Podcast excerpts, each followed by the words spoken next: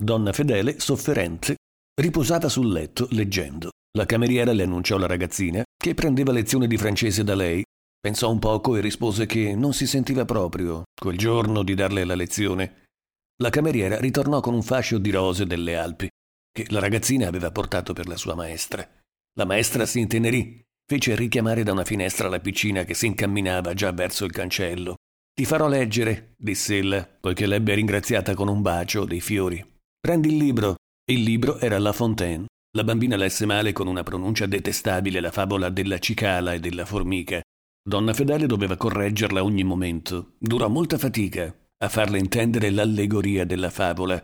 Si indispettì con lei e anche con se stessa, perché quella, interrogata se avrebbe preferito essere la cicala o la formica, rispose la formica e non ci fu verso che capisse il brutto e l'odioso nella risposta della bestia previdente, segno che la maestra, spiegando, non le aveva dato il modo di rilevarne l'egoismo villano. Appena uscita la ragazza entrò Lelia e trovò l'amica esausta. Come potrei lasciarla sola? diss'ella, sedendole accanto, fino a che sta così. Donna Fedele stese la mano e le recitò sottovoce, sorridendo, i versi di La Fontaine. Ho telegrafato, soggiunse, ad una formica buona. Lelia piegò sul letto il viso lagrimoso. Vi soffocò il grido dell'anima. Non vado, non vado, non vado. Aveva ricevuto nella mattina due lettere, una di suo padre, una dell'arciprete di Velo. La lettera del padre, riveduta da Molesin, era una revoca del permesso di partire con donna Fedele Tanto la cameriera Teresina scriveva il signor Momi quanto la governante si erano improvvisamente licenziate. La prima voleva andarsene subito, la seconda era già partita. La sua salute si guastava ogni giorno più. Il ritorno della figlia si imponeva in un modo assoluto. La lettera dell'arciprete suggerita dal cappellano era un appello al cuore di Lelia in favore di una povera famiglia di Lago di Velo, che aveva bisogno di aiuto morale quanto di aiuto materiale era stata soccorsa dal povero signor Marcello e l'arciprete sperava che la signorina ne continuerebbe l'opera, aggiungendovi il beneficio di qualche visita. Che fra le due lettere vi fosse un nesso, né Lelia né donna Fedele sospettarono. Sotto il colpo della lettera paterna Lelia aveva vibrato come una piccola fiera di cuor gentile sotto la sferza. Donna Fedele lasciò che si sfogasse e poi cominciò piano piano, dolcemente, a consigliarle di riflettere il solo consiglio di riflettere fece scoppiare Lelia in pianto. Allora l'amica la consolò di tenere carezze e, toccato appena dell'obbligo legale di obbedire, le mostrò il bene che poteva fare a suo padre, purificando nella casa l'ambiente morale, essendogli esempio di dignità, di vita cristiana. Se in casa ci fossero scandali, nessuno potrebbe costringerla a rimanervi. Ritornerebbe al villino. Ci penserebbe lei, donna fedele, a proteggerla fra pochi mesi diventata maggiorenne sarebbe libera di sé, suo padre non potrebbe restare alla montanina che col beneplacito di lei. Qui Lelia le confessò turbatissima che era a suo proposito di rifiutare appena fosse maggiorenne l'eredità del signor Marcello. Donna Fedele trasalì all'idea di un'offesa simile al povero morto. Rimproverò acerbamente Lelia, l'accusò di irragionevole fierezza. Lelia si accese alla sua volta difendendosi. La prima parola offensiva sfuggì ad essa. Che diritto ha lei, finalmente, disse ella, di parlarmi così? Donna Fedele tacque, colpita. Allora la fanciulla ebbe un impeto di dolore. Le gittò le braccia al collo, mormorò piangendo. Va bene. Era un sabato. Fu deciso che Lelia ritornerebbe alla montanina tra un paio di giorni quando fosse arrivata al villino la formica cui donna Fedele aveva telegrafato, una sua vecchia cugina di Santiago. Con questa cugina donna Fedele si recherebbe a Torino per farsi visitare da Carle, appena fosse in grado di sostenere il viaggio. In quei giorni non lo era. Vedendola così prostrata, Lelia ebbe un ritorno di ribellione alla volontà paterna. Non vado, non vado, non vado. Ma erano, si capiva, le ultime ondate di un fortunale cadente. La sera stessa donna Fedele aveva dato la buonanotte alla fanciulla che, per volontà di lei, ritornava alla sua vecchia camera quando la richiamò e fatta uscire la cameriera, la pregò di accostarsi al letto. Senti, diss'ella, ho ricevuto una lettera di Alberti. Sono stata molto in dubbio se fartela leggere o no. Decido di dartela, non so se faccio bene o male. Cerca tu che io non mi penta di avertela data. Desidero che tu conosca quell'anima una buona volta. Stese le braccia alla fanciulla, la trasse, la tenne stretta in silenzio a sé, le indicò il posto dove avrebbe trovato la lettera. Non leggerla qui, diss'ella, la leggerai nella tua camera. Me la renderai domattina. Lelia sedette sul suo letto con la lettera in mano. La posò, cercò a pensare qualche cosa che le chetasse il tumulto nel cuore. Pensò alla favola di La Fontaine, ripeté i versi recitatile dall'amica e posò la mano sulla lettera. Il cuore, che si era chetato, ricominciò a tumultuare. Allora, vergognando di sé, si decise a leggere. Non seppe farlo di seguito, prima guardò quante pagine fossero. Dodici. Poi lesse la data Dasio, Dasio. Dov'era questo Dasio? Corse alle prime parole. Le scrivo da un paesello solitario tra le montagne austere che le nebbie fasciano. Saltò alle ultime. Mi preghi pace. Ne ho forse più bisogno in questa vita che non ne avrò nell'altra e spero averne trovata la via. Ma il cammino è lungo. Rabbrividì e reagì pronta contro i brividi. Sfogliò le dodici pagine rapidamente, cercando se vi fosse il suo nome. C'era, c'era. Sentì terrore e sete delle parole non lette in cui stava. Vi corse sopra, sfiorandole con terrore e sete, leggendo e non leggendo. Vi si parlava di lei, sì, lungamente di lei. Il dolce vi era misto con l'amaro. Questo Lelia lo capiva, ma correndo così sulle pagine non poteva farsi un'idea dello stato d'animo dello scrittore, delle sue attuali disposizioni verso di lei. Dio, meglio sfiorare così le parole. Meglio non leggere bene se dovesse troppo soffrirne, perché aveva promesso di vivere. Alzò gli occhi, abbandonò sulle ginocchia le mani che tenevano la lettera. Le si riaccese la sete di leggere, le si irrigidì la volontà di resistere.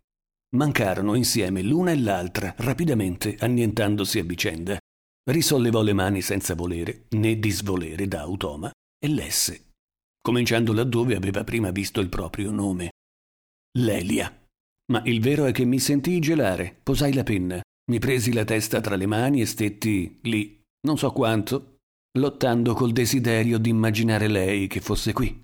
Ella crede forse che la immaginassi mia, umile, appassionata, sì, questo era il mio desiderio, ma lo schiacciai e invece la immaginai da altri, umile ad altri, appassionata per altri, volendo meglio irritarmi contro di lei, strapparmela del tutto dall'anima. Ora l'accesso è passato e me ne resta un disgusto amaro di me stesso, di non sapere costringermi all'equità verso una bambina che non è in colpa.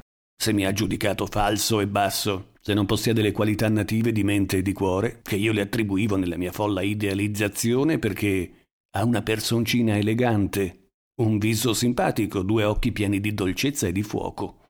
A questo punto Lelia vibrò tutta, dai capelli ai piedi, strinse la lettera, da sformarne gli orli. Superata la tempesta interna, procedette avidamente, ma io arriverò all'equità verso la signorina da Camin, anzi un giorno le sarò persino grato di avermi respinto, perché mi sarà ben chiaro che non avrei potuto essere felice con una donna tanto lontana tanto lontana in tante cose dalle mie idee. Oggi la mia pericolosa inclinazione sarebbe di non cercare nell'amore il consenso delle idee, di non cercarvi che l'amore stesso. Oggi mi piacerebbe che la donna amata mi domandasse solamente amore, che per noi non esistesse passato, non esistesse futuro, non esistesse che un presente infinito, che non esistessero idee né ragione, ma solamente sentimento e senso in un palpito unico. Ma so che se afferrassi questo folle sogno, la vita mi spezzerebbe presto d'un colpo e sogno e cuore, con ignominia. La scrittura dice guai al solo. No, no, io dico fortezza e gloria al solo. Io non ho soltanto a curare nella solitudine le ferite riportate nel mondo. E perché non sarebbero da tenere aperte? Sono esse che mi hanno fatto uomo, ma poi la solitudine mi conviene per rimeditare nel silenzio quella soluzione del problema religioso per la quale ho combattuto e che è diventata incerta nella mia mente. Amica mia, cara mamma fedele, non potrei confessare ad altri che a lei questa incertezza terribile, forse neppure a lei. La confesserei se non sentissi orrore e bisogno di vedermela qui in faccia, scritta da me. Lelia corse avanti con lo sguardo per vedere se ci fossero ancora parole di amore e di lei. Trovò i nomi di Don Aurelio e di Benedetto, cessò di guardare avanti, rilesse il solo passo.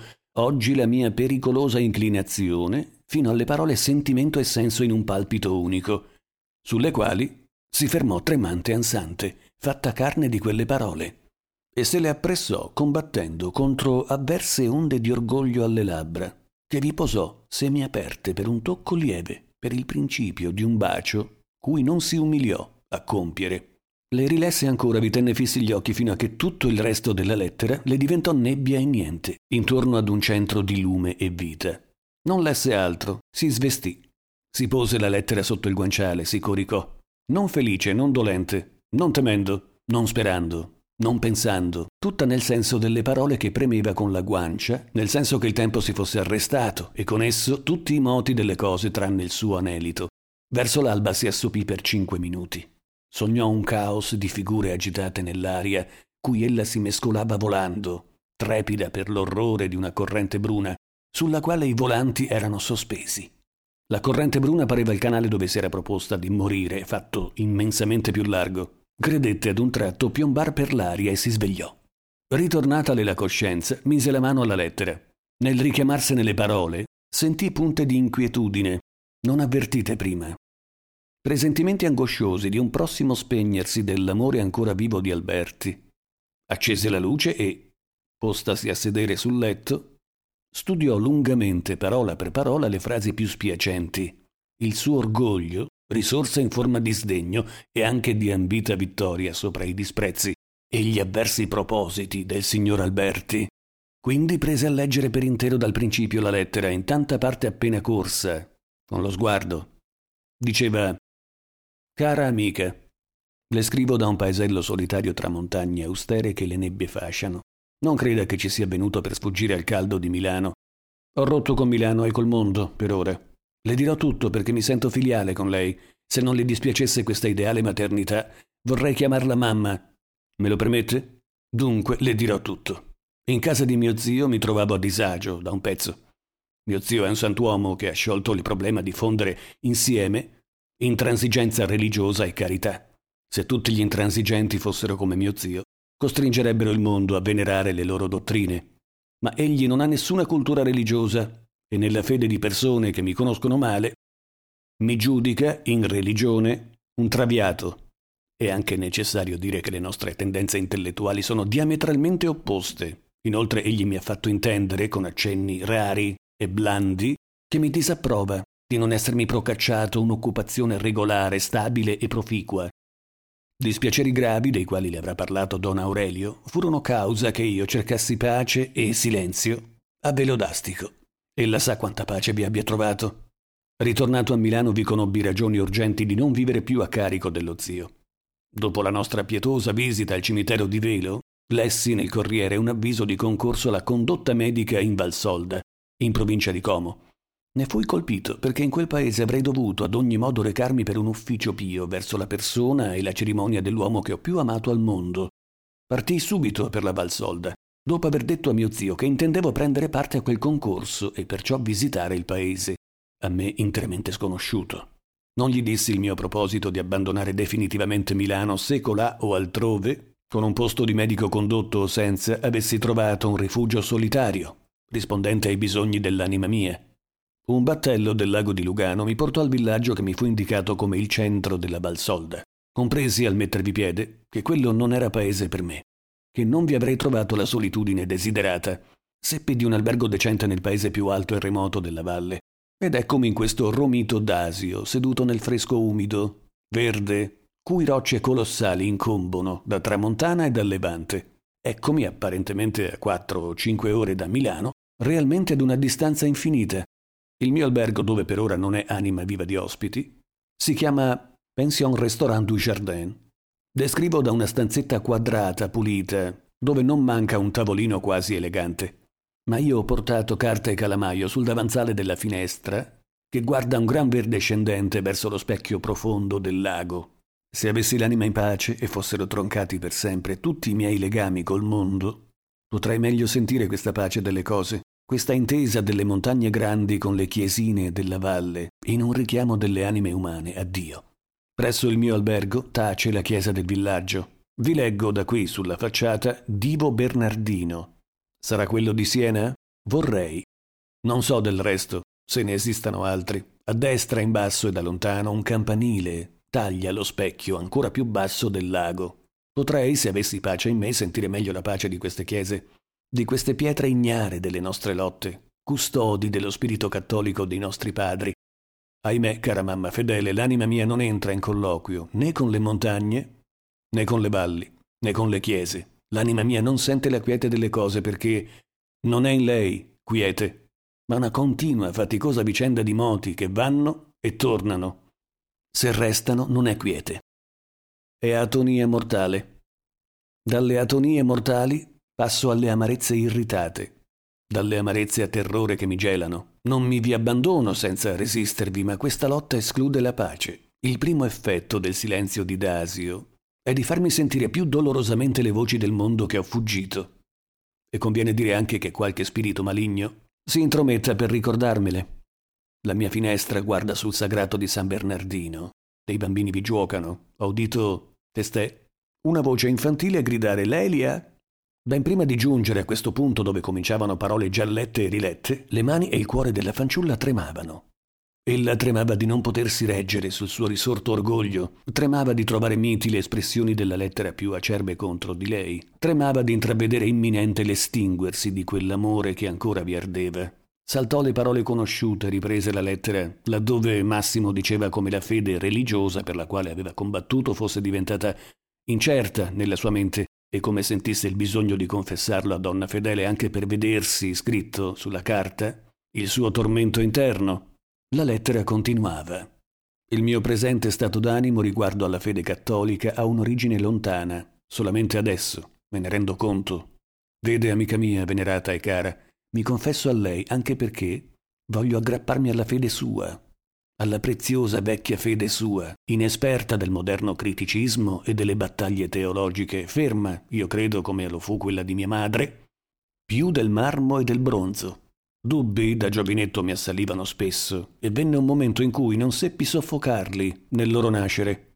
Ero come un'alga sradicata in balia dell'onda. Quando studente a Roma, conobbi in un paesello del Lazio l'uomo la cui salma verrà, tra poco, a riposare qui e finché egli visse l'ombra di un dubbio non mi turbò.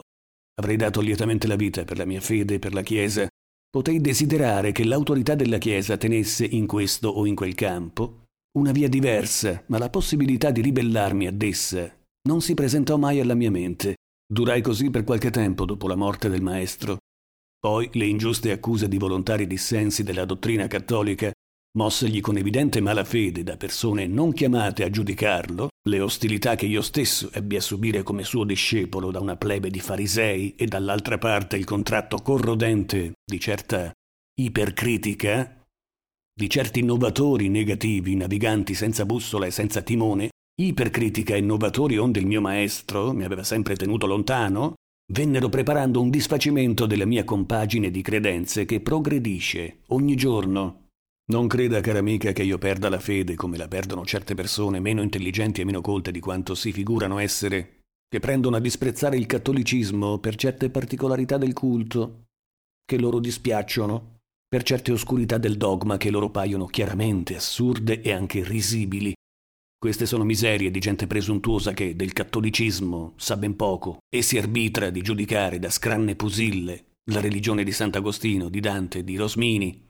No, la mia fede si viene disfacendo per altre ragioni. Il dubbio che ingrandisce nell'anima mia è che questa divina religione sia per subire la sorte subita dalla religione divina di Mosè, che l'elemento divino sia per uscirne come da quella uscì, preparato dai profeti, il cristianesimo, lasciando dietro a sé la spoglia morta di tutto l'antiquato, di tutto il superato.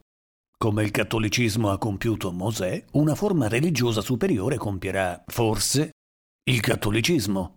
La Chiesa uscì dalla sinagoga che le vive misera accanto. Un quid superiore uscirà dal cattolicismo. Vi devono essere dei precursori che si sacrifichino? Devo io sacrificarmi? Predicare questo verbo in opposizione al verbo che ho predicato fin qui? Ecco l'angoscia mia. I miei amici di Roma vorrebbero che io parlassi nel cimitero di Oria quando vi sarà tumulata la salma del mio maestro, di Benedetto. Temo di non poterlo fare senza ipocrisia perché Benedetto credeva irremovibilmente nella immortalità della Chiesa cattolica e nel dovere dell'obbedienza. Se mi persuado che egli sia ingannato, come oggi dubito, ne offenderei parlando sulla sua tomba. La venerata memoria. Dovrei cedere il posto ad un discepolo più fedele. Don Aurelio, che è tuttora a Milano in attesa di lezioni, ignora lo stato dell'animo mio Non ebbi il coraggio di parlargliene. Non avrò quello di scrivergli. A che gioverebbe dargli un così gran dolore? Non ne spero aiuto perché so fin d'ora cosa mi risponderebbe. Egli è per sé un argomento a favore della Chiesa cattolica più forte di quelli che potrebbe addurmi parlando o scrivendo. Argomento però che non basta, perché anime nobili, pure e convinte, si trovano in ogni Chiesa e anche fuori di ogni Chiesa. Eccole, la dolorosa verità sullo stato dell'anima mia. Il mio soffrire di questo stato viene dalla convinzione che se rompo col cattolicismo non avrò più in me una sola certezza religiosa positiva. E come vivere allora? Poiché questa è una lettera filiale, desidero anche dirle qualche cosa delle mie nuove condizioni economiche.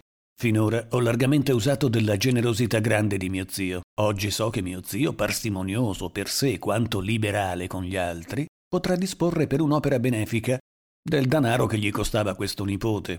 Vivrò del frutto di un piccolo capitale cui si ridusse l'eredità di mio padre e di mia madre. Sono, su per giù, da 4 a 5 lire il giorno che qui o in un altro paese simile a questo mi basteranno per le necessità della vita, le quali per me si riducono fortunatamente a piccola cosa.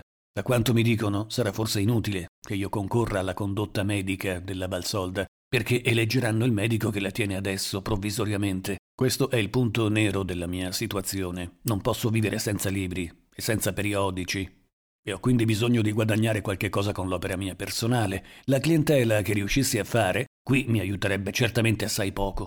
È un punto nero, ma le assicuro che il senso nuovo della mia povertà, povertà relativa e lontana dalla miseria, mi è dolce. Non è che io goda di sentirmi indipendente da un benefattore, godo di sentirmi quasi indipendente dalle cose e anche di sentirmi disceso tra gli umili, disceso da un mondo nel quale imperano le forme e la simulazione, ad un mondo più schietto. Sarebbe una gioia se oggi l'anima mia fosse capace di gioia.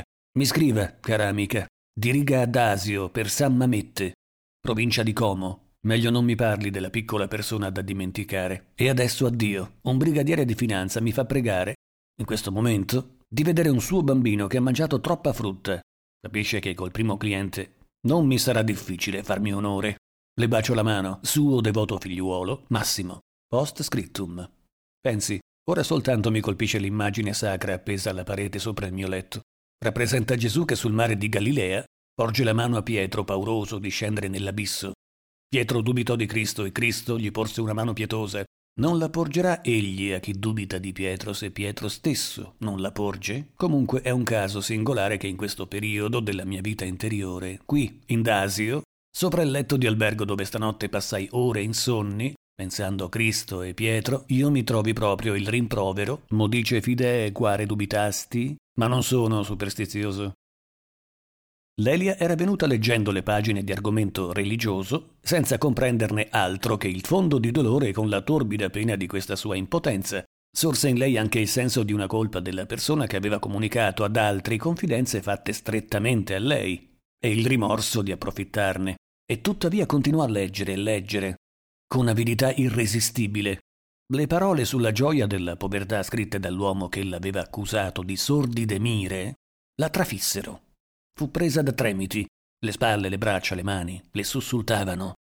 Piegò sul fianco, appoggiò il capo al marmo del tavolino da notte e si recò la lettera sulle labbra. Ve la premette, stavolta, forte. La lettera sulle labbra e nella mente si impresse questo. Sono indegna di lui e come indegna non devo turbarlo, devo lasciargli credere che lo penso con disprezzo come prima. Questo proposito la confortò un poco, la rialzò nella sua propria stima, sollevò il capo dal marmo e finì di leggere. Alle parole piccola persona da dimenticare ebbe un moto interno, non di sdegno ma di consenso, e rientrò sotto le coltri. Di tempo in tempo tremiti la scossero ancora, di tempo in tempo flutti di lagrime le gonfiarono il petto. Non ne versò una sola. Discese nella camera dell'amica e a mattina inoltrata salutò e posò la lettera con aria indifferente. L'amica stava a letto scrivendo. Alla domanda della fanciulla come avesse passata la notte non rispose. Le lesse in viso come l'aveva passata lei. Le chiese un bacio, l'abbracciò e nello staccar le labbra dal suo volto marmoreo le sussurrò Ho fatto male? Che? fece Lelia fredda. Sapevo. Sapevi? esclamò donna fedele sorpresa. Tante cose di quella lettera non le sapevi certo. Lasciamola, prego, disse la fanciulla. Donna Fedele aveva troppo sentito abbracciandola quanto battesse l'orgoglioso piccolo cuore per credere alle parole fredde. Gli ho risposto? Ti prego di leggere anche la risposta. Il primo impulso di Lelia fu di schermirsi come da una inutile noia, poi temette dir parole imprudenti e lesse. L'amica aveva scritto Caro figliuolo, accetto la maternità ideale che mi offri e ti scrivo addirittura col tu. Veramente sono tanto giù di tono che aspetterei domani a scrivere se non desiderassi farti sapere subito quattro cose. La prima, te l'ho già detta, accetto il grado di tua madre onoraria. La seconda è che ti inganni molto sul conto di Lelia e dei suoi sentimenti. La ragazza si interruppe e con la rapidità del lampo, afferrata la penna, le strisciò sulle due ultime righe. Lelia, sei pazza! esclamò donna Fedele, stupefatta, stendendo la mano per afferrare la lettera. La fanciulla diede un passo indietro e continuò a leggere senza aprire bocca, tenendo ancora la penna nella mano tremante. Credi aver diritto? esclamò ancora la corrucciata amica, di fare la suscettibile? Ella pensava ingannandosi che l'atto violento della fanciulla fosse stato una reazione di collera contro le parole acerbe della lettera di Massimo. Lelia non rispose e continuò a leggere in silenzio. La terza è che Pietro ha dubitato, sì, ma che, sentendosi sommergere, ha gridato Signore salvami. La quarta è che la tua madre onoraria avrebbe bisogno di te, più che l'abbia il bambino del brigadiere di finanza, e che domani al villino delle rose vi sarà maggiore solitudine che ad Asio perché Lelia ritorna alla montanina, così vuole suo padre. Addio figliuolo, scrivi a Don Aurelio. Le tue ragioni di tacere con lui non mi persuadono. Ti vedo con un piede fuori dalla via dove io cammino umilmente, senza sentire i sassi, le spine e la polvere che vi senti tu con la tua scienza e la tua filosofia. Ma non sono capace di discutere con te, che hai tanto ingegno e tanto sapere. Scrivi a Don Aurelio. Addio, mamma fedele. Finito di leggere, Lelia porse lo scritto tacendo a donna Fedele, che la guardava, con gli occhi spalancati, aspettando invano una parola. Ma ti pare? Diss'ella. Come la mando adesso? Scusi, rispose la fanciulla gelida. Ho fatto bene. E uscì dalla camera.